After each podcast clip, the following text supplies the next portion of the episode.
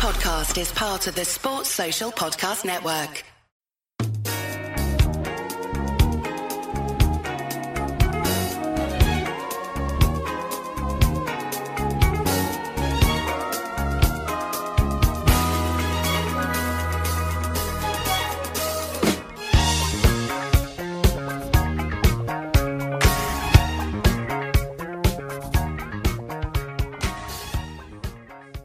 I'm Eddie Gibbs, and welcome to another episode of Off the Wall, the podcast where we delve into the content over on the paywall side of Anfield Index, uh, Anfield Index Pro as it's known. And uh, this show that we're going to get today is another full show. Uh, we either give you a full show from the uh, from the paywall side or an extract of several shows. Well, we're going to give you a full show today, and it seemed like with the Reds uh, rampaging to the top of the league with that 5 0 victory over Watford. A great opportunity to let you see some of the stuff that we do post match. And uh, the main show post match, probably one of the most popular shows on the channel, is post match Raw. Now, that's uh, obviously the raw emotion from the match. And uh, when Liverpool win, that show uh, that show can reach fever pitch levels. And this one certainly did. And uh, this show features the regular three, the most uh, the most regular three uh, contributors to post match raw. Trev Downey, the host, who you no doubt hear if you listen to Anfield Index podcast, you'll hear him on the main Anfield Index show every week.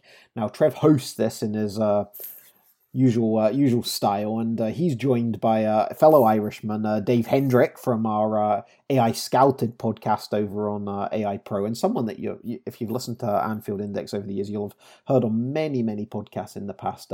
Never never short and coming forward as Dave, as I'm sure many of you will that have listened to before can attest to, and. He even has a few words for me where the fables that he creates. I think he goes into some sort of la la land at the end of some of these shows, and we get uh, we get some uh, some interesting takes from Dave on his uh, his imaginary Dave Hendrick universe, shall we say? Uh, so do look forward to that bit. And uh, Hari Sethi, who hosts our Premier League preview show on Anfield Index, a show that you can listen to almost every week before uh, before Liverpool's uh, next game. He he's often joined on that show by a guest from uh, that supports one of the uh, clubs that we're about to play. So, uh, so a great show if you don't already listen to that now. Hari Sethi's uh, one of the regular guests also on uh, on post match Raw. So those guys, I'm going to let uh, loose on the uh, the post match Raw in a moment. I'm sure I'm sure you'll enjoy it. It's about an hour long normally. With Liverpool winning 5 0, you've got a whole hour and 20 minutes to listen to, so I'm sure you're going to enjoy this. Now, I always need to bow my hat to the guys at Do Raw. Not only do they watch the game like the rest of us, and they only get to see it once, they don't even get really a chance to uh, share the uh, post-match uh, content from the mainstream media, such as the manager's interviews and the analysis, because literally as soon as the final whistle blows, they jump on uh, this podcast and record it for us uh, after every match, and uh, all the raw emotion that comes for that leads to the title of uh, of post-match raw, obviously.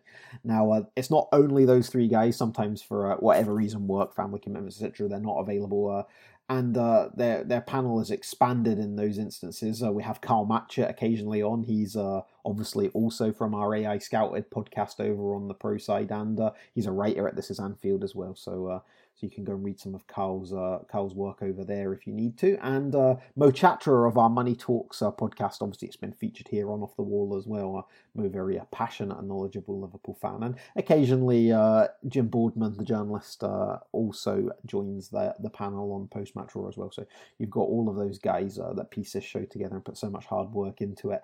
Now as we always say on Off the Wall, there's around 30 or more podcasts uh, over on the on the pro side of Anfield Index, and you can listen to them all free for seven days. So uh, you can go and sign up for a trial. It's anfieldindex.com forward slash join, and you'll get seven days absolutely free. Thereafter, you have an option. If you don't like it, just cancel it. If you want to continue, then you can either pay £4.99 per month, a couple of cups of coffee worth a month, or you can get the discount price of at £49.99 per year. So without further ado, take it away.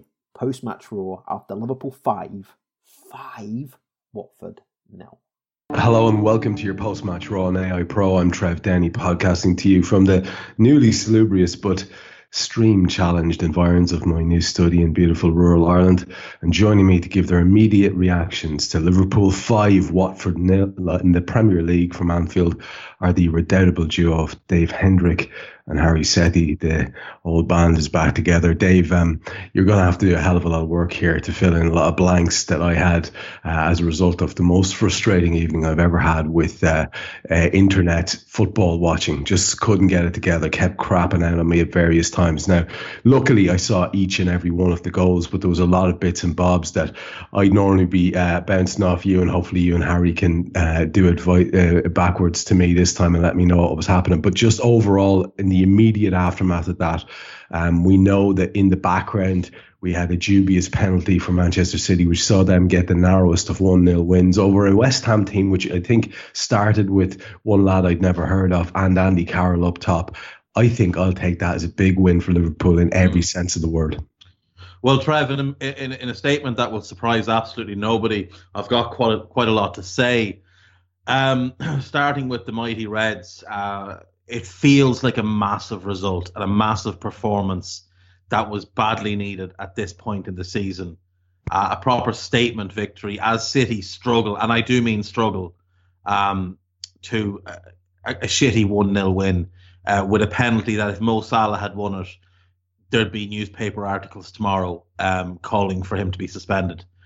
Uh, but Liverpool were absolutely phenomenal tonight. Um, we saw a team playing with renewed confidence, renewed aggression, renewed purpose. It was everything that the game on Sunday was not. Mm. Uh, it started at the back. Virgil van Dijk was in imperious form and he needed to be because Andy Robertson had a little bit of a ropey game defensively, but Virgil was incredible. Joel Matip was was excellent. Uh, Trent Alexander-Arnold. I mean, we came on this podcast on Sunday and we criticised the decision not to pick Trent. We criticised the performance of James Milner, and Trent showed tonight why he must start every game the rest of the way. This kid is absolutely sensational. Not just the delivery, but the intelligence, the movement, the vision, the pace, the recovery pace to get back into position when we're counterattacking and or when we're attacking and, and get countered on is outstanding. And it's not just that he can chase a man down, it's that he can cut him off. He picks the run. He doesn't directly go chasing and, and, and chasing in his footsteps. He takes the smartest route to goal and makes sure that there's no avenue a sensational performance. And in midfield, I mean, at some point, this podcast is probably going to become the Fabinho fan club. Um, and we won't talk about anybody else. That's how good this guy is. And he tonight he was on a different level, just a world class footballer playing world class football. And our two boys, uh, the, the, two of the, the normal three that started up front, on on a level that you rarely see in that first half in particular. Just spectacular. A great performance. Not one player you could say didn't play well um, from the starting 11. Just all in all, great performance. Very tactically clever. We moved them around the pitch. I, I'm absolutely delighted with what I've watched tonight. Yeah, look, same. I couldn't be happier. The bits that I did manage to see um, strung together uh, randomly uh, it was a case, Hari, very much of uh, up the Trent Alexander Arnold Reds, wasn't it? I mean, that kid, uh, it, was night and day, the difference of performance. Dave highlighted the fact that we were bemoaning his absence on Sunday. Let's just lean into the fact that maybe the manager knew better and there was some sort of idea about giving him a rest and he needed that rest. Whatever. Let's just justify it for now. But seeing him in the team tonight, uh, his delivery is next level. As Dave said, every other side his game, um, although people like to poke holes at it and, and make up stuff, it's nonsense. And he was the difference tonight. Three assists, unless I'm mistaken. No, absolutely. Yeah, I thought it was so incredibly noticeable in that game at Old Trafford. Uh, I think we all saw it. Just the the staleness about the way in which we're trying to build play. Um, and even when I saw the team tonight, and you look at that midfield, and uh, Dave's right, the, there's no way we're going to have this pod without talking about how how fantastic Fabinho was um, at some point. But I was slightly worried about whether there would be enough creativity because pretty early on it, it, it, seemed as though Watford was setting up their stall to to be disciplined defensively, to bite into the press, etc. Things like that. Um, but you know who, who, needs creative midfielders when you've got fullbacks delivering uh, crosses like we saw tonight. Um, it, it felt like the game on Sunday just went on forever into this endless cycle of of James Milner receiving a ball out wide um, and just the the dread at what was going to come next. Whereas tonight, early on, you could just see the way in which uh, Trent was purring really in terms of really, really firing those crosses in.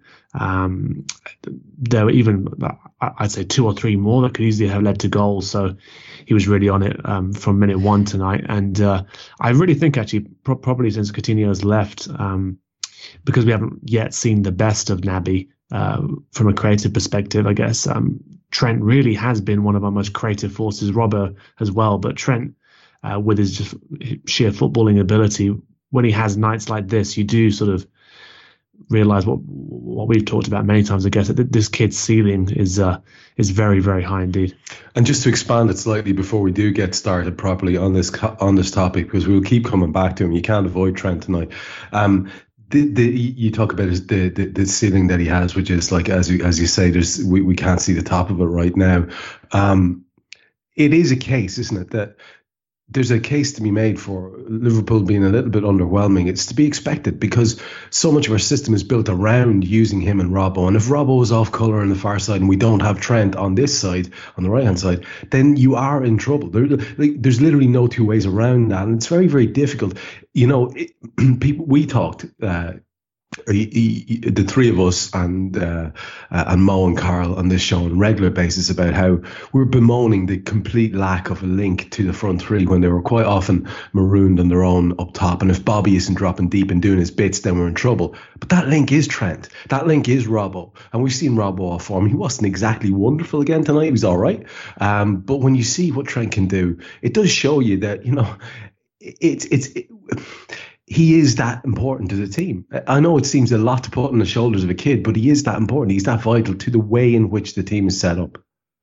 Yeah, absolutely. And I think I was a bit surprised. I mean, I, I think we all were. I mean, the exact reasons as to why he was left out on Sunday, but in terms of being a local lad, in terms of uh, being as up for that game as anybody could have been, especially when he was, I thought, sort of unfairly maligned for sort of how he played in that. Uh, in the reverse of that game last season at Old Trafford. Um, yeah, I thought he would have been right up for it. And um, I think one of the things that impressed me the most about uh, today's performance, not just from Trent, although he definitely sort of exemplified it, but I think just just across the pitch really was just the way in which everybody approached that game with a hunger um, that I, we just didn't see. I thought on on the weekend. I, I, don't want to go back to it too often, but it, it was such a contrast in, in, terms of the the, the attitude of performance. Um, everybody who was who was there was biting into tackles. For Fabinho, as we already talked about, a monster performance. Trent, um, not only with his delivery, but the willingness to to make those overlapping runs, um, to create a different angle for Mo to sort of combine with when he was trying to run into the box as well. Uh, even Divi as well, I'm sure we'll come on to at some point, uh, coming from out of sort of the, the wilderness a little bit, uh, but in a real shift going forward and going back. So I thought attitude wise, um, today it was exactly what you would have wanted to see, especially with all the, the swirling narratives around. Oh, it's only one point now. Are, are they bottling the league and things like that?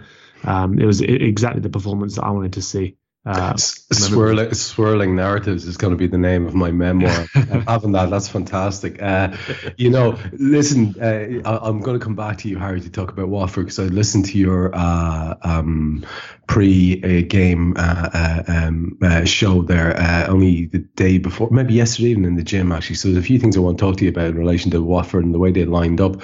And Dave, I know you did your show as well, but just in relation to Liverpool, look, you you boys are obviously the analysts here, but you know, um, I need to make a very obvious uh, salient point here that the big difference on night comes because Mo Salah's not wearing short sleeves. He's got his little, he's got his little thumb sticky out um, long sleeves pulled down, it makes all the difference. I hope people can see that because that's what the game is really all about. But anyway, Dave, getting back to you about about the Liverpool lineup, and I saw a little bit of, um, I suppose it could be uh, described as uh, kind kind shade fired in the direction of Jimmy Milner from you in the immediate aftermath there on Twitter, um, because Liverpool lined up with. Uh, Trent restored to right back. The rest of the back four kind of looked after itself, given the situation with them. Um, Gomez and Lovren. Um, we he went with a midfield that I don't think many of us would have uh, with um, with Jimmy Milner in there, along with uh, the two undroppables and uh, Divock Origi. Um, nobody saw this coming, uh, starting. And as the team started, and that was one of the few parts of the game that I did get to see right at the start, where you get to see the shape of the team as it's going to play out it was a really weird lineup with Divock raiding in from the left, with Mo actually really effectively raiding from the right, and Sadio through the middle. And it paid dividends in spades. I mean, this is if we've we've given Kloppo a bit of shade recently, um, um, when he's probably deserved it for a few weird decisions. These ones could have really bit him on the arse, but they worked out a treat, didn't they? They did absolutely, and I mean, it shows the importance and the influence of Trent because when you put him in the team like you do today, you, you get so much more from Mo. And Hari mentioned Trent's willingness to un, to uh, to overlap, but also his willingness to underlap and run inside of Mo and go between the fullback and centre back and, and make the centre back go with him, which opens up pockets for Mo that Mo can play in. That's huge because how many times this season have we watched Mo get the ball, immediately have to beat the left back, and then immediately have the centre back on top of him. That wasn't the case today. A lot of the times Trent was making those runs, really clever runs, where he was starting outside and cutting in, or starting inside and cutting out, and just forcing defenders to make decisions as to whether to go with him or not. And when they didn't, he was punishing them. Now, James Milner was tremendous today. He was very, very good it has to be said, very, very good. I do, have, I do have a bit of criticism for him. And say, no, no, there's no but on this. I do have a bit of criticism for him in a minute, but I'll come to that. There's no discernible difference between James Milner and Jordan Henderson as footballers in terms of their level. They're both carved from the same slab of gammon. They're both limited but effective. You know, they, they, there's things they're good at, there's things they're not good at. They stay in their lane would you not think that Jimmy Milner is a little bit more finesse about him and creative? I think he's got side. a little bit more nous about him. I think Henderson's right, okay. more, more of an athlete, and I think Henderson, when he plays off instinct, can be a very clever player. I just think when he gets inside his own head, I think Milner's a stronger character than Henderson. But there's no massive difference. But you watch Henderson tonight, or sorry, Milner tonight versus say Henderson against um, against United, and it's one has had an excellent game tonight and one was dreadful at the weekend. But the biggest difference to their performances is Trent. It's that outlet. It's that willingness to cut outside them, and then the ease in which they can. Like we saw Milner how many times tonight slide back to right back, loads of time, loads of the ball, plenty of time to have a look and see what was on. Jordan Henderson doing that can be effective as well. But when Milner is the right back, Henderson doesn't cover, cover back because Milner's not bombing forward as much as Trent from right back. Trent makes such a difference to that entire right side. We see it on the left as well. Like when Andy Robertson is at his best, the left side of our attack absolutely hums. We see Mane tearing people apart. Gini lifts his game as well, or Naby if it's him on the left. And it really works. Tonight we saw it on the right hand side. Mo absolutely on fire. Milner turning in without question his best performance since early September. The only, and I'll get just get it out of the way now. The only criticism I have of James Milner tonight is his set pieces. They're absolutely atrocious.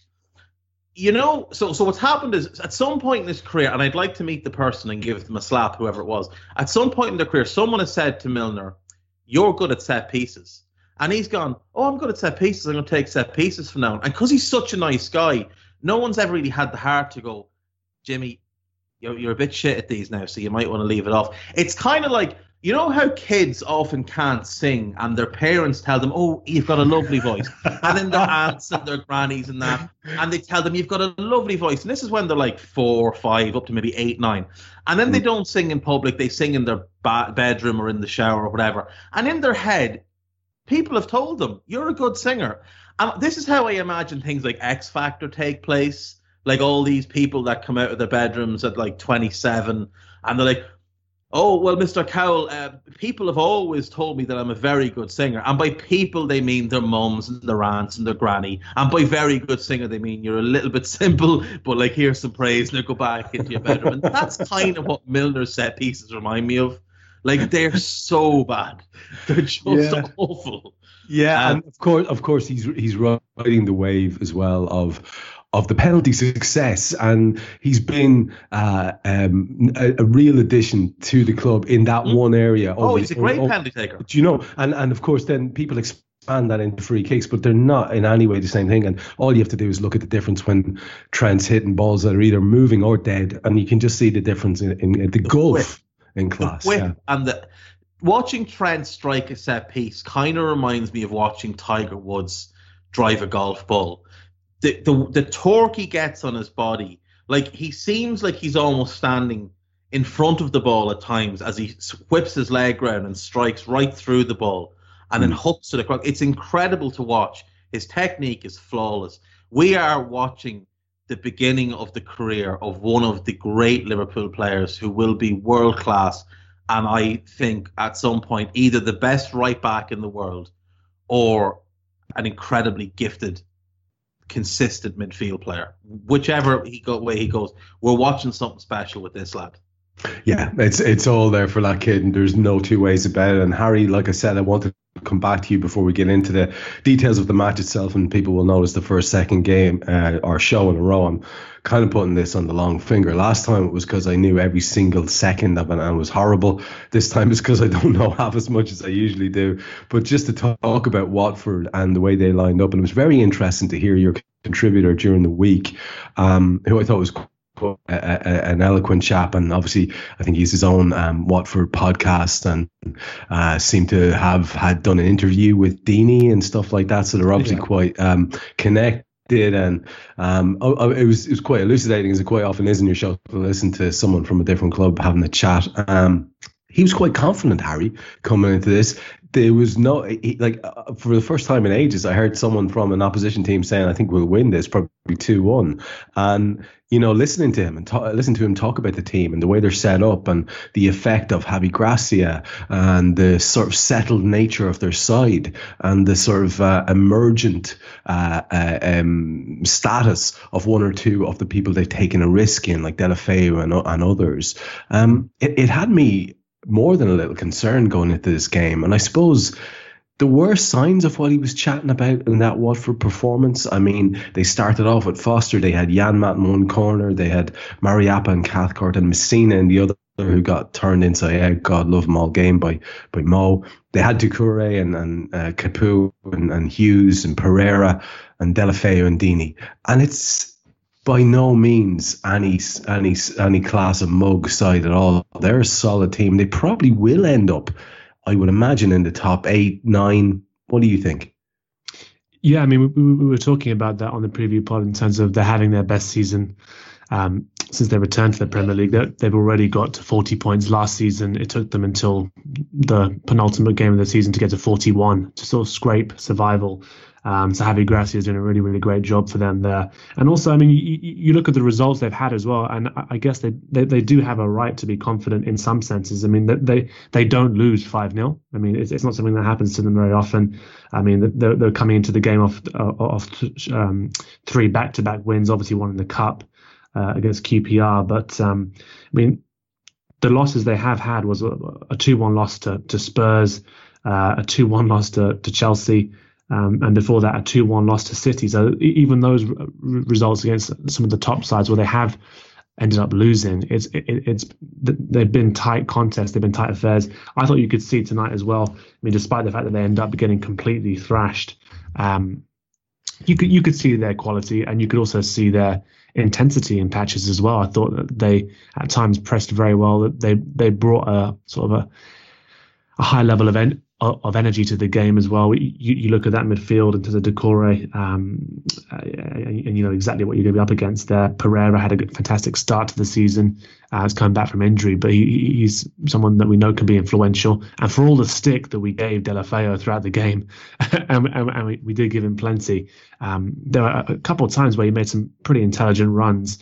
Um, and if it wasn't for some some good last ditch at times defending, um, uh, they could have scored. Um, so I, I, I, think that they, they, despite ending up five 0 coming out of it being being slaughtered, uh, I'm guessing the, those last two, the goals from Van Dijk really did sort of put the icing on the cake for us and made it look, at, I guess, in some senses, a bit more comfortable than it maybe was know, on the night. But no, I, th- I think you're right, Chad. They're they're a strong side that will probably have their strongest finish uh, to a Premier League season since they come back up, um, and I don't think that many sides are going to be humbling them five 0 No, it was very interesting to hear um, him talk about Ben Foster and how fully expected yeah. that he would be their player of the year. And yet on the night where you could not say that kid did anything wrong. Um, in fact, he was quite, you know, I thought strong and, and, and, and excellent with his delivery actually from feet. Really, really good. I didn't expect that from him. He's not a guy that I've watched a huge amount of. I know he's good. I know he's a solid keeper, but I was really impressed with his ability to ping the ball to feet tonight. Uh, it's in, is interesting that a guy who is there you know, top player, one of their best players, um, a guy he expected to be their player of the year. He gets five rattle past him tonight, like you say. Um, and and you know, you mentioned those previous games where they'd been defeated, but they managed to register a score in each game, and it was a narrow one goal defeat. You know, you, you talked about the points total, which they may amass, and I'm just looking at some of the little things that Greg's been dropping in there into the uh, chat box. And we, we read that Liverpool at this stage already have more points in the end the season with in several campaigns from 92 93 up as far as 2015 16 that looks like at least 10 or 12 seasons there that are mentioned where we already have more points than we ended seasons with. And i, I think i'm right to say uh, Hari it's 10 games left right for for the reds? Yeah and I, I i think one of my favorite stats i saw floating around as well trev to put, put a bit of early icing on the cake is if, if liverpool win on sunday we'll have twice as many points as everton this season so I mean that's uh, that's a nice one. That is absolutely glorious, and everyone should just take a minute and revel in that. I think, um, you know, to to to get the the ball rolling, Dave, on the game itself.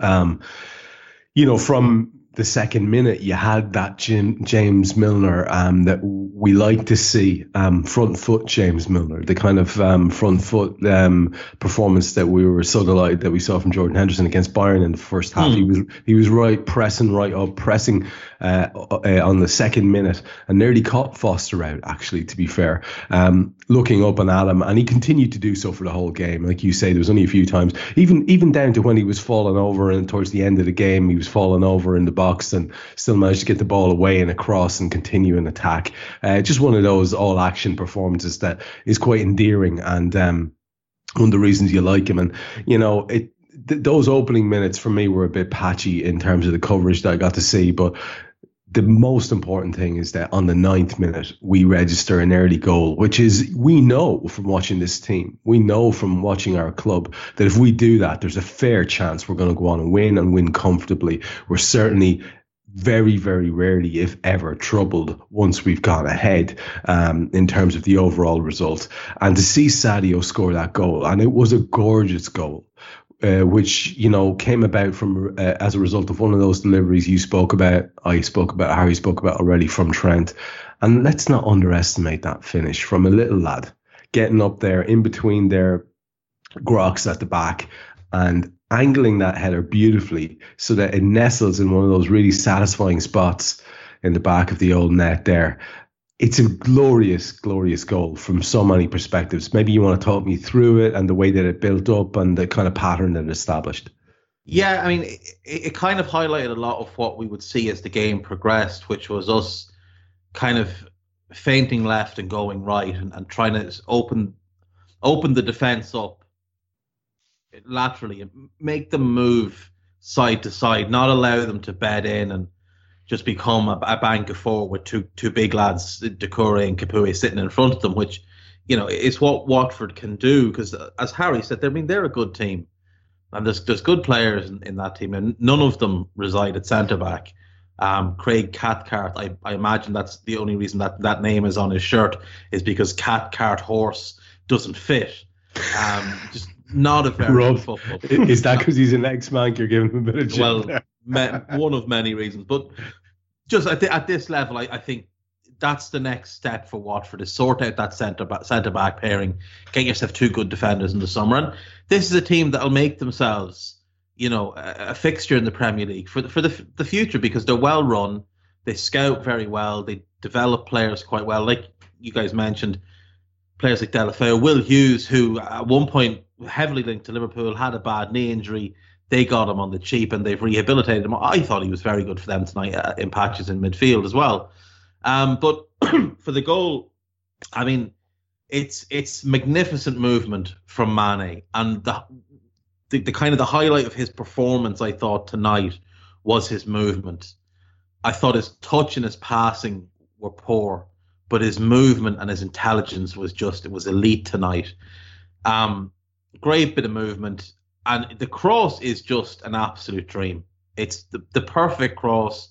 It's whipped, it's pinged, and Mane cleverly doesn't try. You know that you know the, the old kind of proper football man thing is don't try and do too much with it, and that's exactly what what was needed there. Just redirect the power that Trent has put on it, and that's exactly what Mane did. And like you said, this guy's five foot eight, maybe yeah, five it, foot nine at push. And it is the technique to do that. I mean, yeah. that's exactly right. What you're talking about is exactly right, and that is, as you say, that's the age-old football wisdom that you and I and Hari would have heard from coaches you know, just use the pace and the ball, direct it wherever. And it's one thing to say that. It's another thing to do it uh, when you're a, a, short arse and you're trying to yeah. uh, j- jump between two two big rocks. And um, in a key moment in a massive tension match, and I love that kid. I love him for doing it. I love him for what he did in a few minutes' time that we're going to talk about. I mean, it's easy to be critical of him because he can quite often be wasteful. And sometimes, if he's wasteful and perhaps not quite as productive with his um, with his with his um, you know uh, build up play and stuff like that, it's easy to kind of Sadio always stands out because Sadio is always involved. For one reason or another, Sadio will always stand out. It, it's never a game where, like, you know, like Gini can disappear at times. And sure. I'm one of Gini's biggest fans and one of his biggest defenders. But there are games that he disappears. Bobby can sometimes be a little anonymous. Mo can be a little anonymous as he, as he was against United. It's never the case of Mane. He's either spectacularly good or spectacularly bad. One way or another, he will be spectacular. And everything about his game is one extreme or another. There's nothing you'd look at Mane doing and say, yeah, he's okay at that. He's either brilliant at it or he's fucking awful at it. Yeah, and, and you've got you've got you've got to love that day because it means yeah. he's always involved and he's never hiding. He's always there. It kind of reminds me a little bit of Suarez. Now he's yeah. not he's not nearly as at the level of Suarez, but Suarez is the same. Like you always knew he was playing, and he's either like Luis Suarez either the best in the world at something or absolutely atrocious. You wouldn't find him in St Mary's Park on a Sunday morning, kind of bad. Like he's just that kind of player. And man is he's just. I mean that that that the second goal was mental, but the that first goal, that the timing of the run, the the intelligence of the movement, the ability to read the defensive line as well, and not venture offside, which would have been quite easy for him to do. And for a lot of strikers, they would have just ventured offside in that situation, but he didn't. He timed everything perfectly, timed his leap, and he, he's got such incredible spring. He's an incredible athlete. Like he is a pure athlete. Um, and like I say, just redirecting the power on the ball. And there's there's not a goalkeeper in the world that saves that. You could put two goalkeepers in, mm. and they're not saving that. You could have the situation at Chelsea where you, you sub the goalkeeper, the goalkeeper refuses to go off, and you say, okay, we'll play the two of them, and it's still not been saved. It's just yeah, yeah, yeah, Foster and Kepa both. Yeah. Listen, the thing about it is, yeah, you're right. He's he's he's a wee hardened ball of physicality that kid. Uh, and he's, he's he's glorious to watch. And as you said sometimes gloriously awful but never anything less than engaging. And Hari the, the moments that follow the goal which obviously set the Reds up nicely and gets the the crowd exactly where we need the crowd to be if we're honest. Um, and they were wonderful tonight. Uh, the atmosphere was, was fantastic all the way through. Um, the the songs were flying from very early on and continued at a, a nice level and a nice pitch. But we had a, a 10 minute spell between the first and second goals and the bits that i saw in my absolutely abysmal stream was uh, basically that we did have on 15 minutes a bit of a dangerous break and they did have a deep Pereyra cross, which Alisson dealt with. And just to flag up that kid right now, um, a fella who um, showed his worth against Manchester United, uh, who's shown his worth on so many occasions uh, over the course of the season. I'll tell you something, you know, if that point that we got at Old Trafford ends up being a significant point, like it is tonight, because it keeps us exactly where we need to be, um, it's down to him. It's not down to anyone else in that field. It's down to him against Manchester United, who uh, single-handedly pulled off the moment of the match. And again tonight, you know, the, every little thing he did and every major thing he did, there was an authority about that kid that was really, really important. Now, if I've missed out any of the moments in those uh, 10 minutes between 9 and 19, uh, go ahead and fill me in. But maybe have a little word about Alisson, and then we can lead up to Sadio's second. Yeah, with Alisson, I think it's sometimes it's it's it's very easy to, to sort of take it for granted what he's added to the side, but there's just the composure that he that he brings. Um, and I, I know at the weekend as well, people were sort of a little bit um, iffy about some of his passing, and of course at times his, he'll he'll try um, he, will always back himself in terms of his own footballing ability, and it it might make some of us have our hearts in our mouths or whatever. But um, he's he, he's always there in, in, terms of his composure. His his handling as well generally has been brilliant. Um, there are moments tonight as well where you can imagine in the past Mig spilling a ball, providing a chance for you know someone like Deeney, someone like Pereyra who's who's following in, looking for that sort of mistake. Um, and he he just doesn't do that. He's he's very very consistent in that sense. And you know even when there are patches where Watford sort of got into the game, maybe exposes down one flank and then got a dangerous ball in. If it wasn't Matip um, defending it, if it wasn't Van Dijk clearing it in the air, um, he was there to take that ball um, to claim it. No danger, um, and, and, that's where he's really been for us the, the entirety of the season. Yes, he's he's been there, um, able to pull out the remarkable save every now and then. Uh, the, the, I think the one I always go back to as well is that one. Um, was it against Burnley? I think where you, really did pluck it out of the air, and, you didn't realise until you you saw it afterwards on the replay that he did in fact touch it onto the post um, before we then went on that counter and uh, counter and Shaqiri scored. But yeah, he's he's ever present in that sense. Um, and in that ten minute spell that you were mentioning, Jeff, it, it was just really fast. It was really frenetic. Um, there was even a bit where I think Salah played it to to Trent, and again another cross, uh, dangerous, fizzed into the box, and um, there are a couple ricochets actually. Uh, I think it could have been Cathcart actually. He, he, tried to clear it, actually rebounded straight off of Ben Foster. Could have gone absolutely anywhere. This is right before the second goal, really. So you you could tell already that Watford, um, because we were cranking up the pace, they were really finding it hard to live with it. Um, Dave mentioned as well that we were sort of dragging them left and right, but I really thought it was that that early intensity that they they knew they were in a game immediately, and um, it didn't drop after we got that first goal. It only really sort of uh, intensified. It did, and it built until the 19th minute where the second goal ah. was registered. And I mean, to, to, to stay with you on this one, Hari, I mean, like basically what we had there was the throughout the match, the the glorious and look, let's just be honest, let's all be honest, reassuring sight of Mo Salah looking like he was back to his best, yeah. looking like he was capable of turning guys inside out and giving them what I think uh, uh, Gordon McQueen once described as twisted blood uh, because they're so just all over the place, not able to keep up with him. And he, he, he was instrumental in that second. He he pinned Watford right back. Um, eventually, the ball breaks to Trent, and for the second time in the game, the delivery is fairly nice. Um, Sadio ends up uh, doing uh, something absolutely outrageous. His first touch is a bit awful. The ball gets away from him. He recovers. And he pulls off a move, Hari, which, you know, should just leave us all with that as the lasting memory of this game because it was bloody gorgeous. it was impish. It was technically excellent. Talk to me about that second goal. Yeah, I mean, I, looking back at it, Mo Salah, I mean, you you you got to focus on his role in it as well because the the desire that he actually showed to to keep holding, first to win the ball, then to absolutely leg it down the wing, um, whilst you sort of just sort of be physically strong enough to hold um, to hold off the the defender as well. Uh, I mean, none of this happens without him showing that desire to actually get to the ball and. Uh, try and cut it in himself. But of course, as you mentioned, it, it, it gets back to Trent eventually. Another nice cross straight into Mane's uh, into Mane's feet. Um, sort of a little bit of a dirt count, sort of first touch from time to time. It com- com- completely went behind him, and, and, and, you, and you're just thinking this sums up Mane as we were talking about. Dave mentioned as well.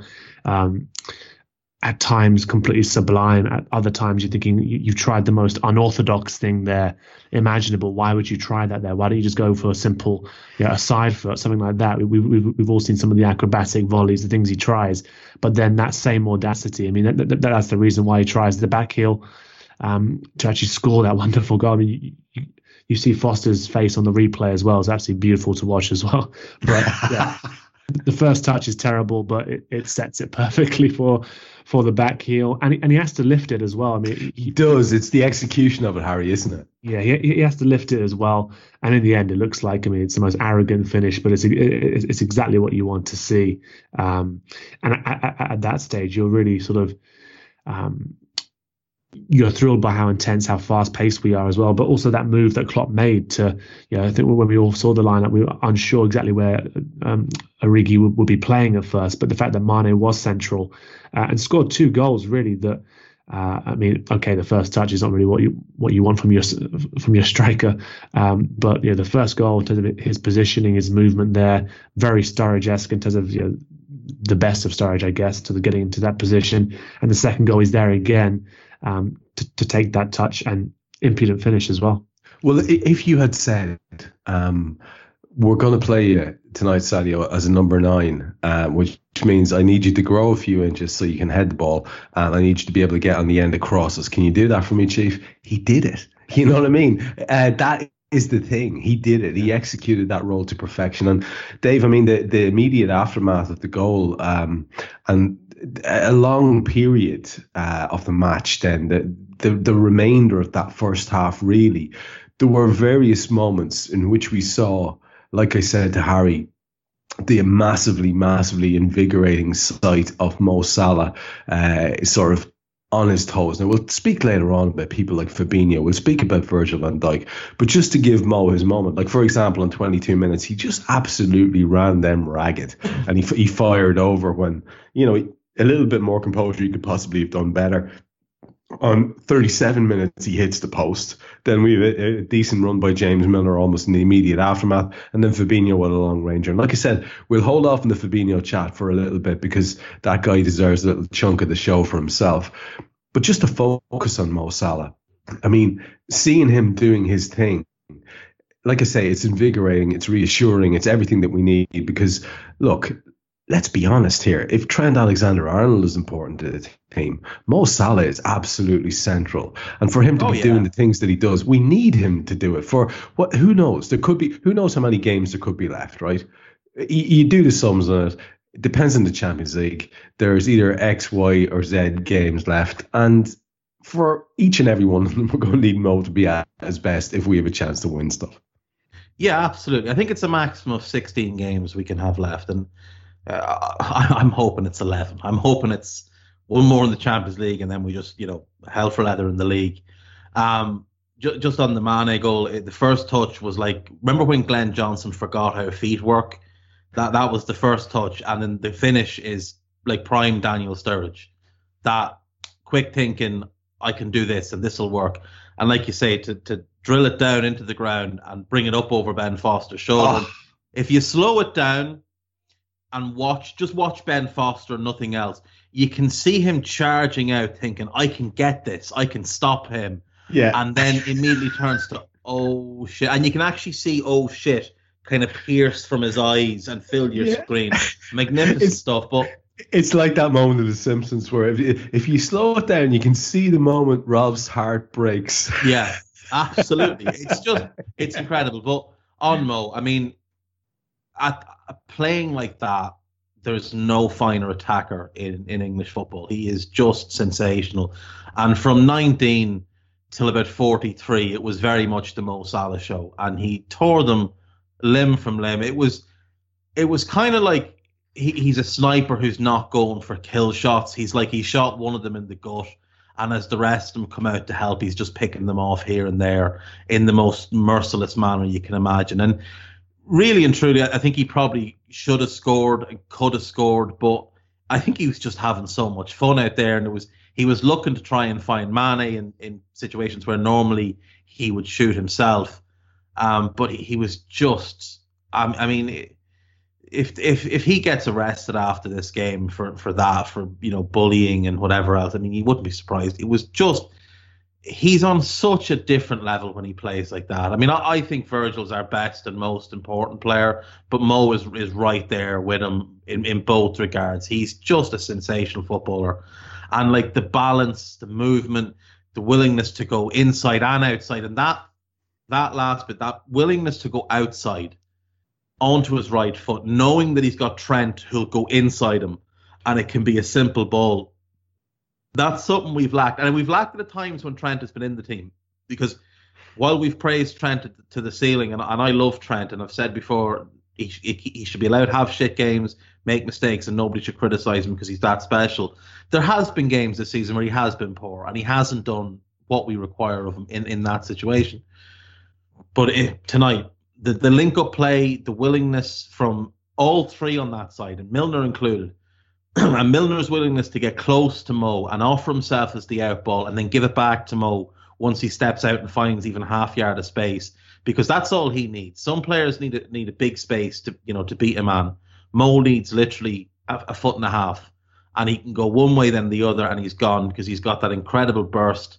It's it's like watching Jason Robinson. I don't know if any any of you guys watch rugby, but Jason Robinson when he was at his prime, just that explosive first step, and he's just gone and you're not catching them no matter what you do.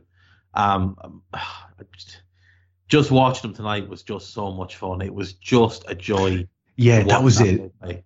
That was it, wasn't it? That was the word that that's absolutely it. That little three letter word that came back. Um, when the, a thing that we've associated with the Reds for you know 18 months, almost 24 months at this stage is just just fun. Another three-letter word, maybe joy, watching them. And and tonight it was back in full effect, and and Mo Salah is central to that, and absolutely central to to that particular aspect of watching them. And you mentioned Virgil van Dijk. I'll come back to you to talk about Virgil later on. Maybe Hari and myself might talk about Fabinho at some stage, but just to see out the first half, Hari and. to spin it back a little bit back towards Watford and, and, and give them their due. Um, you know, Dave said it was it, it, had turned into the Mo show, and it did. Uh, you know, but on 41 minutes, they had a, Deeney had a shot uh, after Deulofeu got a cross in. Uh, Deeney had a shot, I think it was near post, and puts it wide. It, it, listen, what you would say about them was what you'd say about an awful lot of our opponents this year, and and and, and it's a credit where it's due type thing. Is they didn't ever drop their heads, even as the score was ratcheting up one, two, three. Even at 3 nil, I thought there was still lots of heart in those guys. And, you know, they did present a proper opposition throughout, didn't they? Yeah, they did. And I think, I mean, it's, it's even more admirable when you think about sort of what we've heard Deeney say about Van Dijk and in terms of just sort of trying to face him, how he hates it, all, all this crap, and then he's uh, he's forced was uh, trying to contend with him all day. But I, I actually thought that he actually did play pretty well um, uh, in that little patch as well. Deulofeu. I mean, uh, you mentioned he. Um, did he hit one just past the post? But there was a there was a moment even earlier uh, where Deulofeu sort of whipped the ball in, um, and uh, if it wasn't for Matip actually getting getting in front of Dean, he, he may actually have had an easier chance to try and get one in. Um, but yeah, he was a constant threat, and I, th- I think you know in terms of his attitude, he, he, he's not really properly going to have his head down, um, and not exactly going to give up. It's, it's, it's, not really what you kind of expect from Deeney, but it, it wasn't just him; it was Deulofeu who seemed to be sort of riled up a little bit by uh, by the stick he was getting. Uh, I mean, there's some sort of pretty terrible dives in there as well, but he kept going. He kept making some intelligent runs. Um, and uh, as Dave mentioned as well, I've completely blanked his name. Was it Hughes? Yeah, Will Hughes. I thought throughout the entirety of the game um, was quite effective for them. He, he, didn't put his head down either, um, and did find a few sort of dangerous passes from time to time. So they kept us on our toes. Um, and if anything, I, th- I, think it was good for us because we've not seen it too much this season, but you never want to think that we will you know, lull back into that sort of complacence, um, complacency that that we've seen in the past, where we have conceded sloppy goals in games like this. It was good that we were forced to keep um, switched on, but I thought Fabinho as well um, helped with the defence there when on occasion Van Dijk or Matip were caught out. He was there to win the ball back. I thought he had his probably his strongest game uh, yet for us. That's a big statement you've just made there, and and let's we might as well you you've introduced it. Let's talk about it now. And and mm. Fabinho, a guy who I think is sort of uh, for some of us, it didn't take too long at all. It was uh, like almost an immediate like of what it was that he could offer, uh, and you could see that even if he did maybe struggle in certain areas, that there was massive potential there with him, with the ranginess that he has, the ability to get a foot in. I, you know, personally, I love that aspect in any footballer. If you can get a foot in, I remember even someone like Didi Hamann, who uh, you know was was more famed for his playmaking than uh, play destruction. What I liked about him immediately when I saw him was that he would just manage to reach out a long leg and get a foot in, and it's a, it's it's a massively underrated thing. Um, I guess maybe people who, who who don't play or who've never played don't maybe see that aspect of it. But good God, Fabinho has that spades, and as you said, Hari, the the most notable aspect of it, yes, we expect him, and all the way through, he was very progressive with his passing, as he always is. He's so precise. He's he's got a lovely touch and lovely weight of pass. But the best thing about Fabinho is when there are gaps opening up because one or two of our centre halves or full backs have moved forward Fabinho plugs those gaps and he did it repeatedly. He was still doing it on 83, 84 minutes. Mm. He hmm. just does not stop. He's relentless and it, it's it's it's a massive it's a massive advantage to any side that isn't it? Yeah, I mean, I, I don't I don't think anybody on Anfield Index needs to sort of you know, talk overly long about sort of the benefits of having a defensive midfielder in the team. I mean, it, yeah, it, yeah, it, fair point. It, seems like it's hello. We've talked about for a very, a very, very long time. But I mean, what you're seeing there, Trevor, in terms of what you mentioned, in terms of him filling in those gaps and things like that.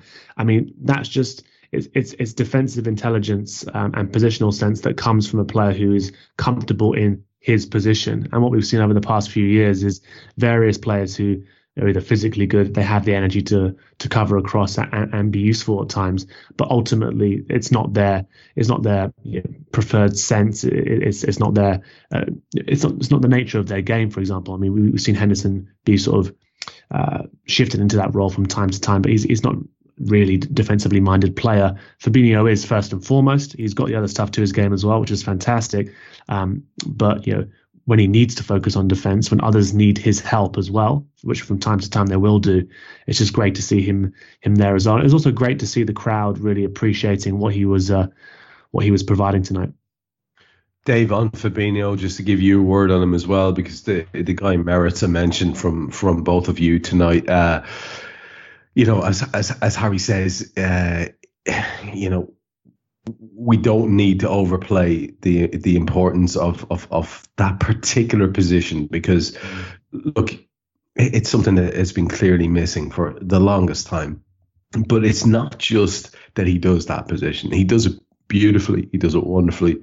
He does it with finesse. But he can also he also has other aspects to his game which makes the kid you know we talked about Trent. We talked about Mo. But there is a very real situation where in a season coming up very soon, Fabinho might be our player of the year because he has that much to yeah. his game. Many strings to the bow, as people say. Um, did I Trev? I've been looking at him all season and trying to think of who does he remind me of, and the Didi Hamann shout is absolutely spot on. That intelligence, I think he's a little bit more dynamic than Didi, a little bit more mobile, but that intelligence, that reading of the play, knowing where he's meant to be, and not just kind of as the game progresses when the opposition have the ball, but even when we have the ball and you watch him pick up positions and you're like, why is he going there? And then you see our attack break down and them attack, and time after time, he's already where he needs to be, just waiting on the play to come to him. And that's the sign of a great defensive midfielder. It was the same with Didi. Sergio, Sergio Busquets, is, I think, is the greatest defensive midfielder of all time. It's him as well. He's always in the right position. And Fabinho tonight, I mean, we, we've seen in the past, Matip is good in the air, but big physical, burly guys can give him a bit of trouble. And they targeted that a little bit tonight by sticking Deeney on him from goal, you know, goal kicks or long balls from the centre backs. And what we saw was Fabinho just go, just wander over and stand in front of Deeney and challenge him from in front, and then Matip could challenge from behind. And Fabinho probably won three or four headers tonight just from being in the right position and reading that little bit of danger and just taking it out. And then Watford stopped trying it because it wasn't an avenue, and there's no point in kicking the ball long towards Virgil. So uh, just that kind of game intelligence, and like we we've watched since Mascherano left, we've watched a succession of not very good holding midfield play. Lucas and Henderson, great lads that try hard, but it's not their position. They, they weren't. They're not naturally inclined to play that that role. You you I I think you're born to play that role one way or another. Like you might end up there a little bit later, like Didi did when he came to us, whereas before that he'd been more box to box, a bit more creative, as you said, at Newcastle and Bayern. But certain guys are just but like Gilberto Silva is always one I think of. He was just born to play there, and everything about his game suited that. But you look at City, Chelsea, and Leicester, the last you know three winners of the Premier League over what the last five years. Those three teams have, have won it. And the most important player in each of those teams has been the holding midfielder. Fernandinho, Nemanja Matic, and N'Golo Kante for two different clubs. It's the most important position on the field. And we now finally have someone who is of that elite level, who is capable of just holding it down right in front of the defence. And he's just, he's getting better and better. And it's a scary thing for the rest of the league because we already had one of the best goalkeepers in the world one of the best centre backs in the world. Now we've got a guy who's developing into one of the best holding midfield players in the world. And that's very, very scary for everybody who wants to try and score against Liverpool. He, do you know what? It absolutely is. And I think, again, just maybe it's me hammering this home a little bit much, but Watford presented a, a, a clear and present danger uh, throughout the game. And they are no mugs. And oh and, and and there was a beautiful snuffing out of everything they did. You know, we'll come and talk about Virgil when, He's, we, he, when we speak. Fabinho fouled Will Hughes at one point, and Will Hughes tanked him. he tanked yeah. him. Thank yeah. you, sir, for yeah. deeming me worthy of a foul. Yeah. That's what he'll go in and negotiate his next contract on. Fabinho deemed me worthy of being fouled. Yeah. So, yeah, I, am clearly the danger man. Yeah, absolutely. And like like I say, we, will speak about Virgil later on, but th- they just got snuffed out and it was lovely to see. And there was never any massive panic moments. And if there were, uh, the, the main man was there in Alisson, And as you said, we have several of those potentially best in the world players uh, in several positions, and it's just massively exhilarating. And look, we started the second half, Hari, playing towards the Kop, and to be fair to Watford, they came out with a bit of a, a bit of gusto, and they started very much in the front foot, and uh, they they were trying to do their bits. Um, but look, by 47, Trent has already robbed Deulofeu as they're trying to they're trying to get something going. Mo drives at them, causes chaos. 48 minutes, Divock is playing in Robbo very dangerous ball across the face of the goal. Uh, another potential chance. 49 minutes. Mo's coming in menacingly from the right and he drives across the goal. Foster manages to get a paw on it. That's minute, minute, minute. 47, 48, 49. Uh, you know, it, they, they tried to do their bits, but the Reds pushed back. They tried again on 52. Janmaat nearly got in, to be fair to him. Uh, but within seconds, there was a, a, a counter attack involving Mo and James Milner uh, trying to play a one-two and almost getting in. Uh, LA, Ale is going by 59. Like, whereas Watford, like I say, presented a clear and present danger, they weren't able to get a foothold. There was something resolute about her defending and something insistent about the way that the Reds attacked every time they had an opportunity you know, on 60 minutes, uh, we've a chorus of Allez Allez going around, and Divock cuts in uh, from the left, has a shot at Foster after a really decent break involving James Milner, um, who fell over in the penalty box and managed to keep the move going, you know, because that's what Jimmy Milner does. Uh, and then in a repeat of that, six minutes later, uh, he does mm-hmm. exactly the same, but this time it's uh, very, very incisive and it's a glorious moment and the Reds are 3 0 up. Talk to me about the goal and about the pattern of that opening part of the second half.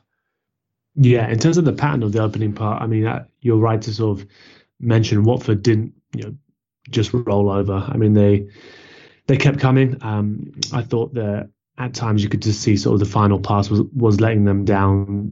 The quality wasn't quite there tonight as well. Um, but in terms of like endeavour, I mean, you you could tell they were going to keep going, which is you do have to credit them for that. And, and I guess the results that they've been getting, I mean, that's that's the reason why that they they had that attitude about them. Deeney sort of leads them by example in that sense from time to time as well. Um, but as you mentioned, yeah, just every, every every time we were countering, it didn't feel quite as fluid as um, as the first half, but um, there were numerous occasions where you just thought, if if it falls for us right here, we're going to get our we're going to get our third goal. We're, we're going to kill this game. Um, and you were just hoping that Mane would actually get that that hat trick goal as well. And and there are a couple of chances where he nearly got it. I think on 63, he, he had a chance where he, he, he, was swiveling and turning. Um, fired a shot, and we've seen him, seen him score goals like that so many times. But you know, it was deflected over. But in terms of Origi uh, and and and his goal, I mean, all night I, I, I, was really impressed by the way in which he tracked back. To be honest, because the, the one thing I was a bit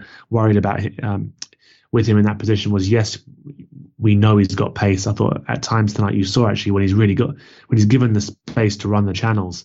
I think you, we probably just forget how much pace he does have, but he really did um, show that tonight. But he also tracked back, worked hard um, defensively from time to time as well, which is you know, we, we know it's not his natural game, so it was good to see.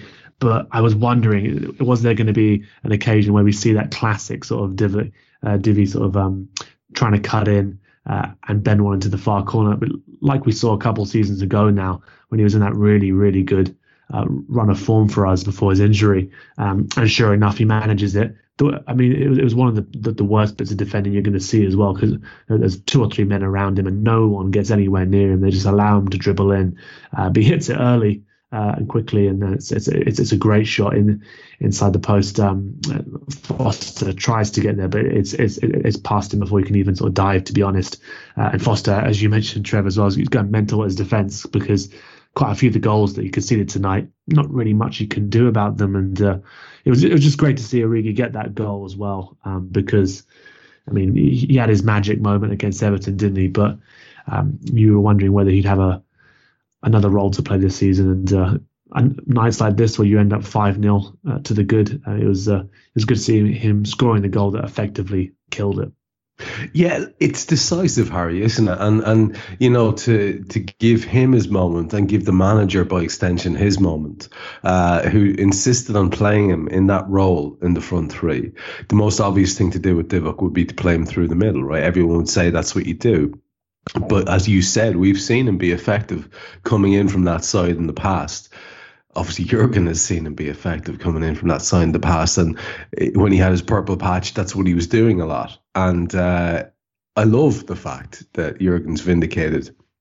I love the fact that uh, Divock has his moment. Uh, it, it, these things are not to be underestimated in a run which requires you know the mm. the the famed momentum which requires uh, certain things to go for you uh, and on the back of a game against united where we could have felt things were not going for us it's lovely to see a manager's decision a specific decision nonetheless not just to play Divock Origi but to play him in a specific position vindicated so gloriously. And yeah, I mean, Dave's mentioned it as well, Trevor. I mean, sorry to interrupt you, but Dave's mentioned it before as well in terms of keeping everybody enthused, keeping everybody yes, yeah, that, well. Uh, that's it. For, and for the kid himself, you know, he's had his moment. Yeah, you mentioned it, the big moment against Everton. But for the kid himself, now he's got further sort of impetus. He's got further self belief because there's another massive, like you said, that third goal is vital, right? It's it's a clincher and it's a kind of a it's it's vital to this run. So he's going to have that added swagger about him. It, it's it's huge.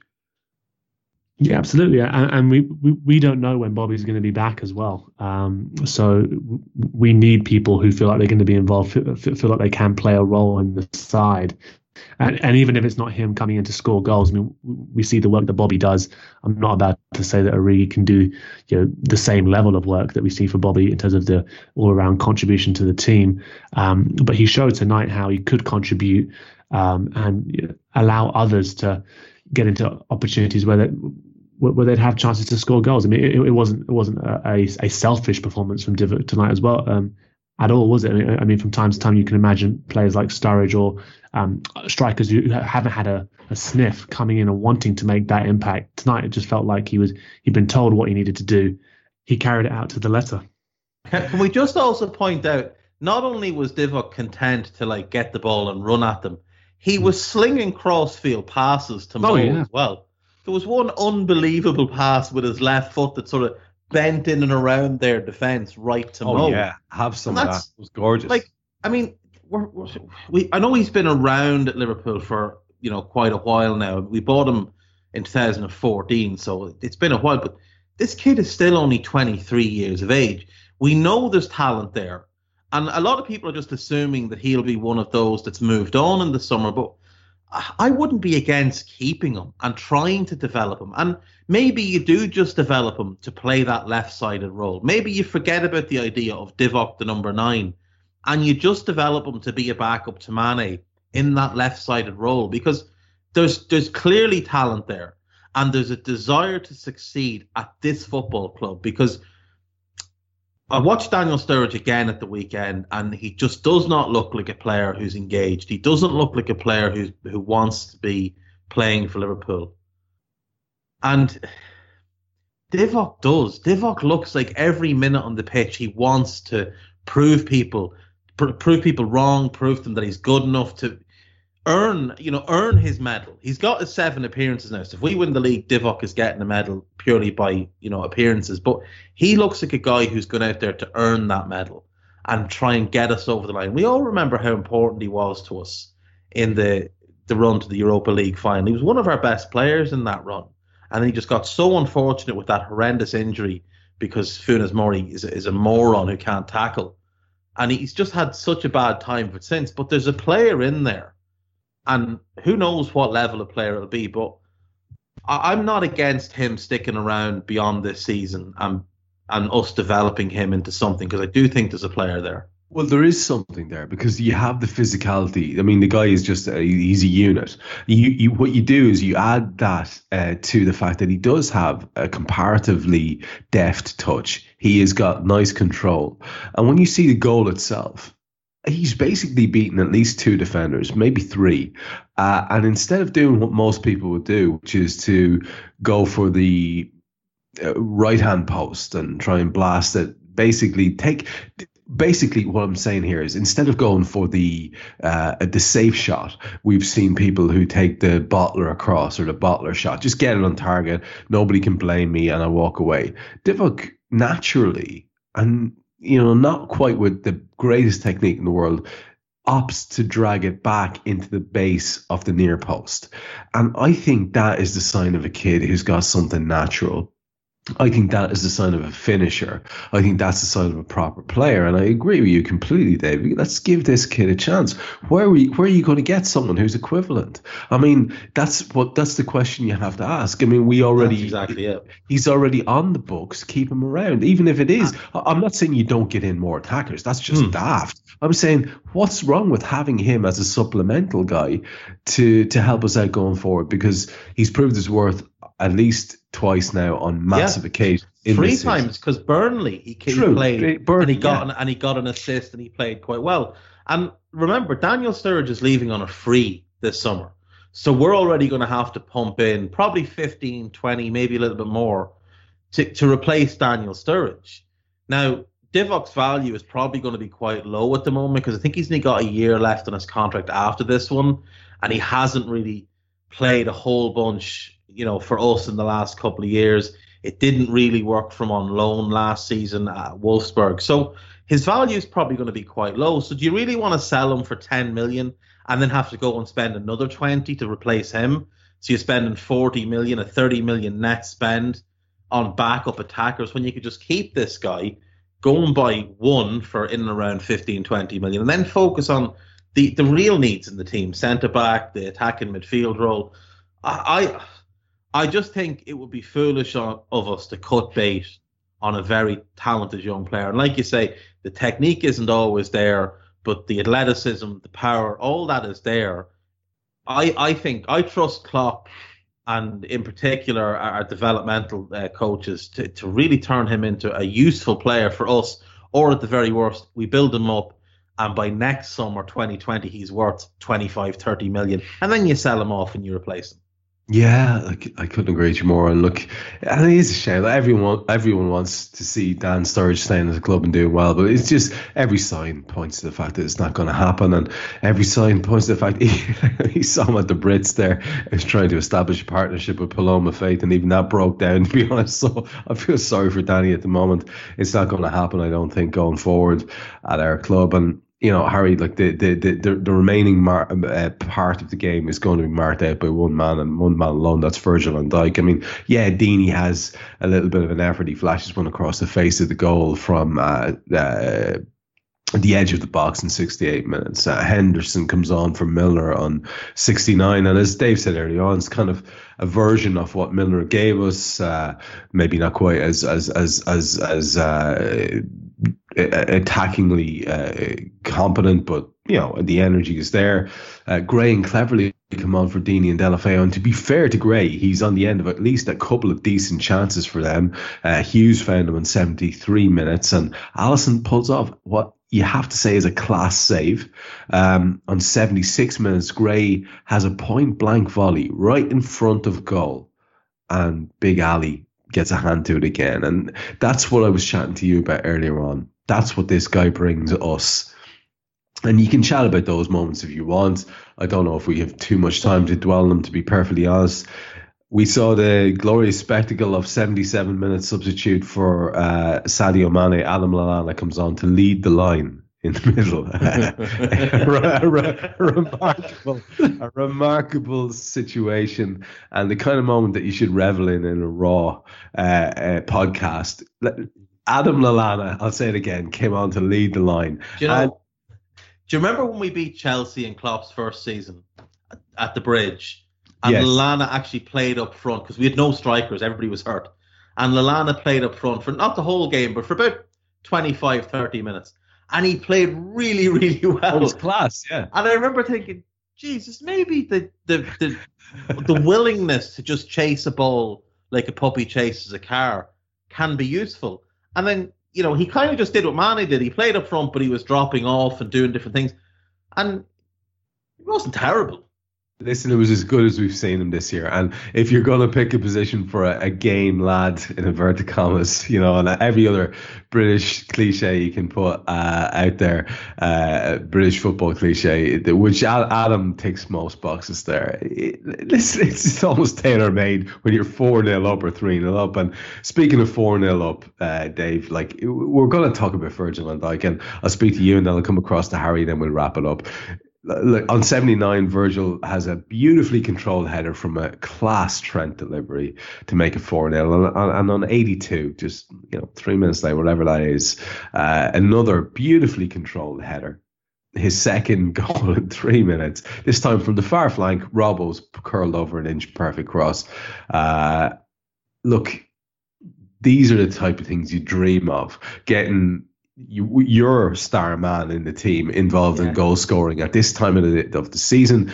I mean, we all remember the last time he scored. It's way, way, way too long since he notched, considering how brilliantly dominant he is defensively in the air and how 50p headed Joel Matip can be attackingly in the air. It's so important that, that that that Virgil got these goals because now I don't care if he doesn't score again until the end of the season. What I'm going to say to you here, Dave, is it's important because now people are going to be having a little bit of wee wee running down their legs when they see Virgil running into their box because it means, oh Jesus, be worried about that guy. So let them go and block him off. Yeah. And maybe 50p head will score, maybe it'll break and Mane will get a foot in. Who knows? But it adds an extra threat and an extra bit of fear to opposition between now and the end of the season.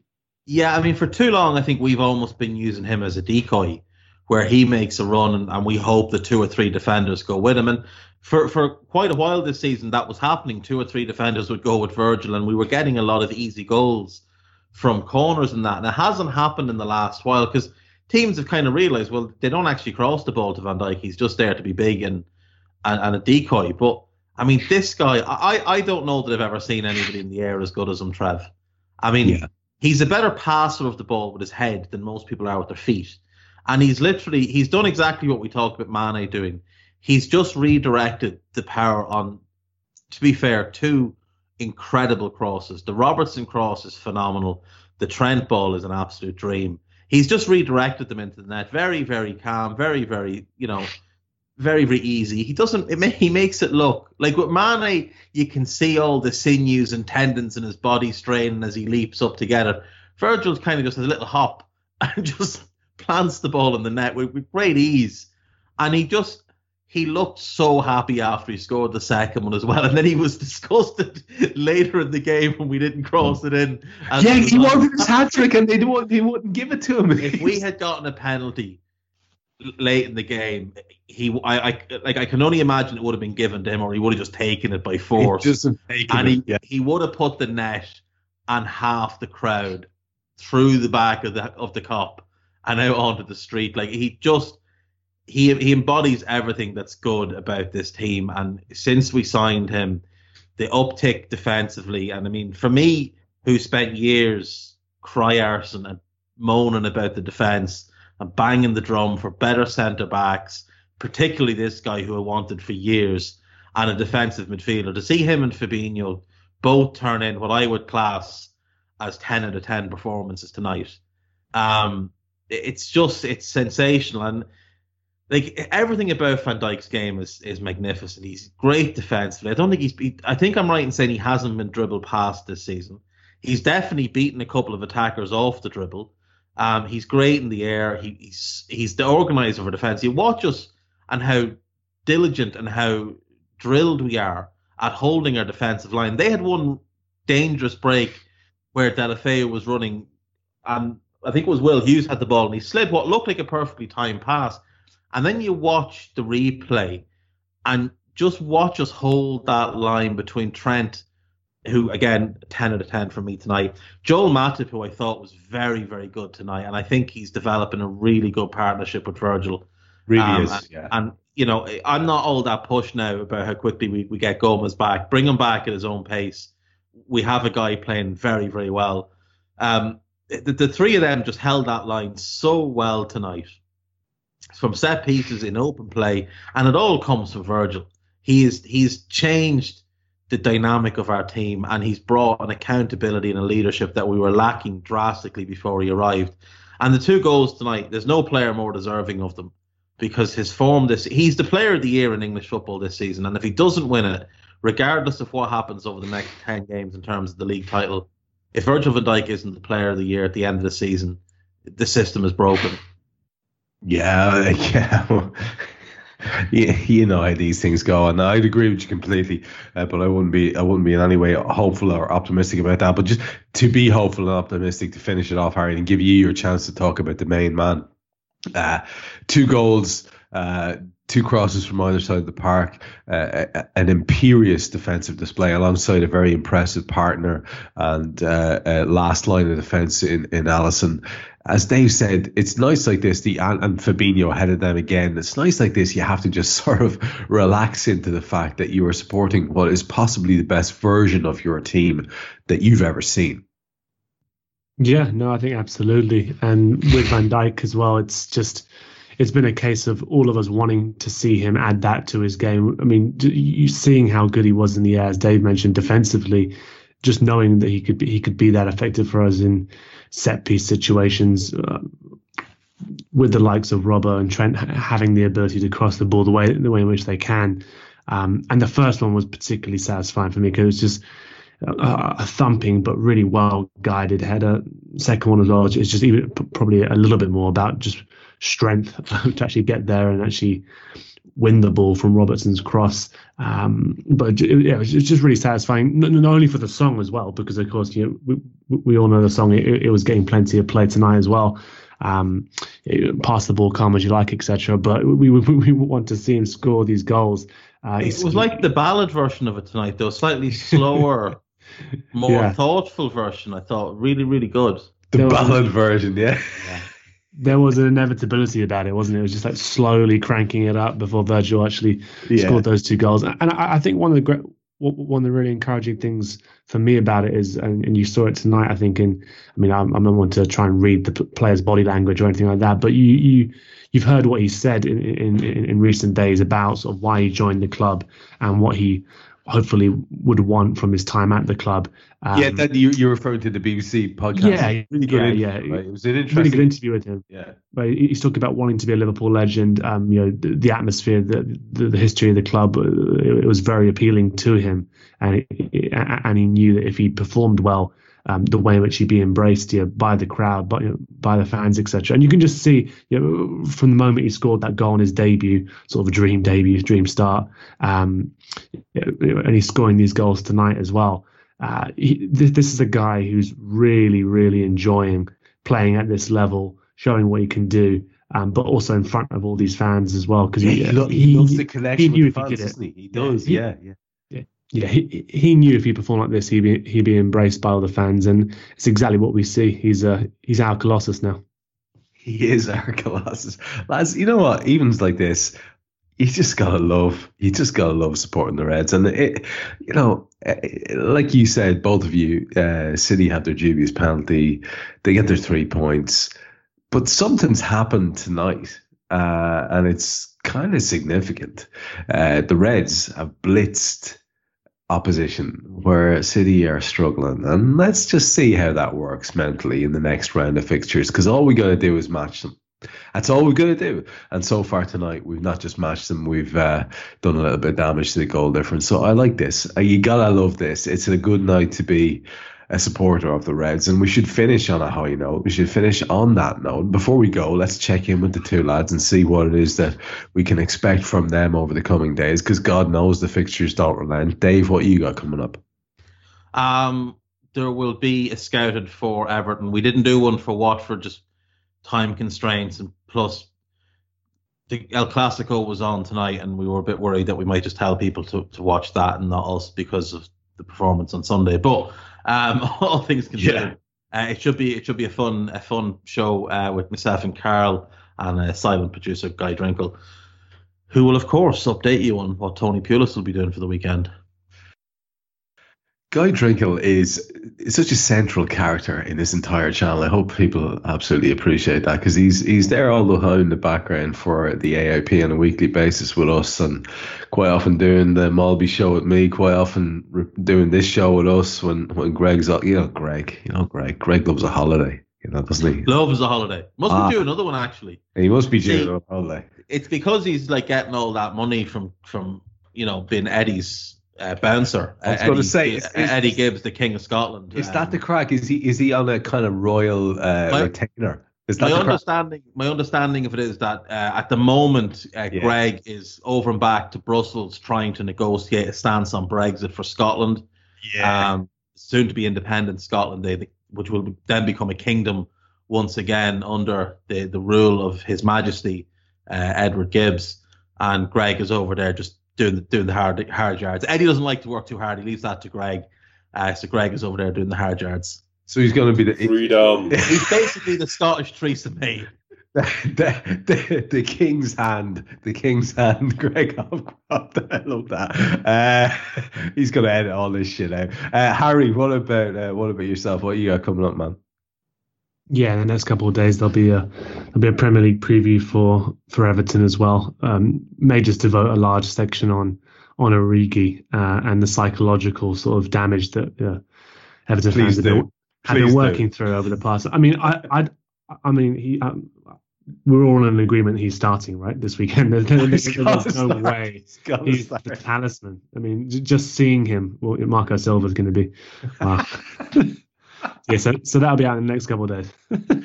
oh, fantastic, fantastic. Look, I hope you've enjoyed listening to this tonight because, you know, on a good night like this, uh, where we're in a position that we've never been in since you've been listening to these show, to this show, uh, I hope you enjoy it because it's uh, it's what it's all about. It's just fantastic being a red right now, and we thank you for your support if you are a subscriber, and we uh, encourage you to join us full time if you're a trialist.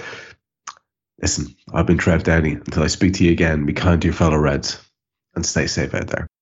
Wow, so there we go, folks. An hour and 20 minutes of, uh, of post match analysis. Very raw, very emotional from uh, from Trev Downey as the host there, uh, joined by Dave Hendrick and Hari Sethi. That's just the sort of thing that we do here uh, at Anfield Index Pro after every game. And if you want to take part and uh, start listening to these shows, uh, it's AnfieldIndex.com forward slash join, and you get seven days free. But if you don't like it within the seven days, just cancel it. Or you've got the option then to pay uh, £4.99 per month or $49.99 per year. Now, Raw is the show that kicks off our uh, our post match content after every game, and as I said earlier, the guys uh, record that immediately on the final whistle, and uh, just try and get these thoughts out there. Uh, and the podcast is always released pretty much as soon as they finish recording. It's the one show where really the production goes into overdrive just to make sure we can get that out because we know people uh, like win, lose or draw. They like to hear what people have to think about uh, about the latest Liverpool match, and it does seem to form part of people's post match diet these days. So uh, the other things that we do uh, after Raw is we have our, our, Rate Don't Hate podcast. That's another show over on AI Pro where uh, Kay gets together with uh, Adam Petruccioni and Tom Holmes, and they uh, they talk about all the ratings out of ten that not only Anfield Index have given, but also uh, other other Liverpool journalists like the Echo, like like Tor. this is Anfield, and they also get a collective stat on the um, that AI subscribers, the AI Pro subscribers rating, which is something that's opened in our Discord group, which I'll tell you about more in a minute. So you get to rate the players as well, and that forms part of that show as well. The the next show that comes out uh, to after after games Tactics Weekly, uh, we have the head coach of Miami FC, Mr. Paul Dalglish, and our own analyst Dan Rhodes, who you may have heard on our Under Pressure podcast, plus tactical contributions from match going Reds fan Gav Jones and uh, tactics guru and writer Hamza. So that's our Tactics Weekly show that also reviews the games. Then, if you want to ramp it up with some Legends content, we have Jan Molby every week on AI Pro, the Great Dane, uh, who's been there, seen it, done it, and he's always in uh, in good form with Trev Downey hosting that show. And occasionally, just very occasionally, we get the legend, the great legend that is Sir Kenny Dalglish, uh, alongside myself and Paul Dalglish on the King and AI. And we'll hopefully bring you more of that very, very soon. Everyone's just been a little bit busy and it does take a bit of time to get the stars aligned with that one. But uh, we will uh, we will plod on and we do hope to bring you more of the King and AI very soon. So as a final reminder, I did mention Discord. So uh, with Discord, it's uh, at AnfieldIndex.com forward slash Discord, completely free to sign up. A Liverpool fan community, not like anything that you'll have seen on Facebook, Twitter, or WhatsApp. Uh, all our contributors are on there, and it really is. Uh, it will really add to your fandom of Liverpool Football Club if you head over to AnfieldIndex.com forward slash Discord and join the community there. There are paid areas, well, not paid areas, but areas that are only open to Anfield Index Pro subscribers, and uh, with that you'll get to uh, access other areas like under pressure for the stats and things like that, where it just kind of complements the stuff that's going on within the podcast, and it also allows you once you're a subscriber to listen to live podcasts uh, that we do on, on Discord as well. So it's the versions of shows that come out uh, on demand uh, on on your favorite podcast app, but we do do some of these shows live on Discord, so it's a chance for you to tune in live as they're being recorded and get them right off the cuff. So that's about it for this week, and uh, we'll be back for more off the wall very, very soon. Uh, on to uh, the Merseyside derby next, and let's hope, Liverpool can really drive home this advantage and claim this uh, long awaited league title. So until next time, up the Reds.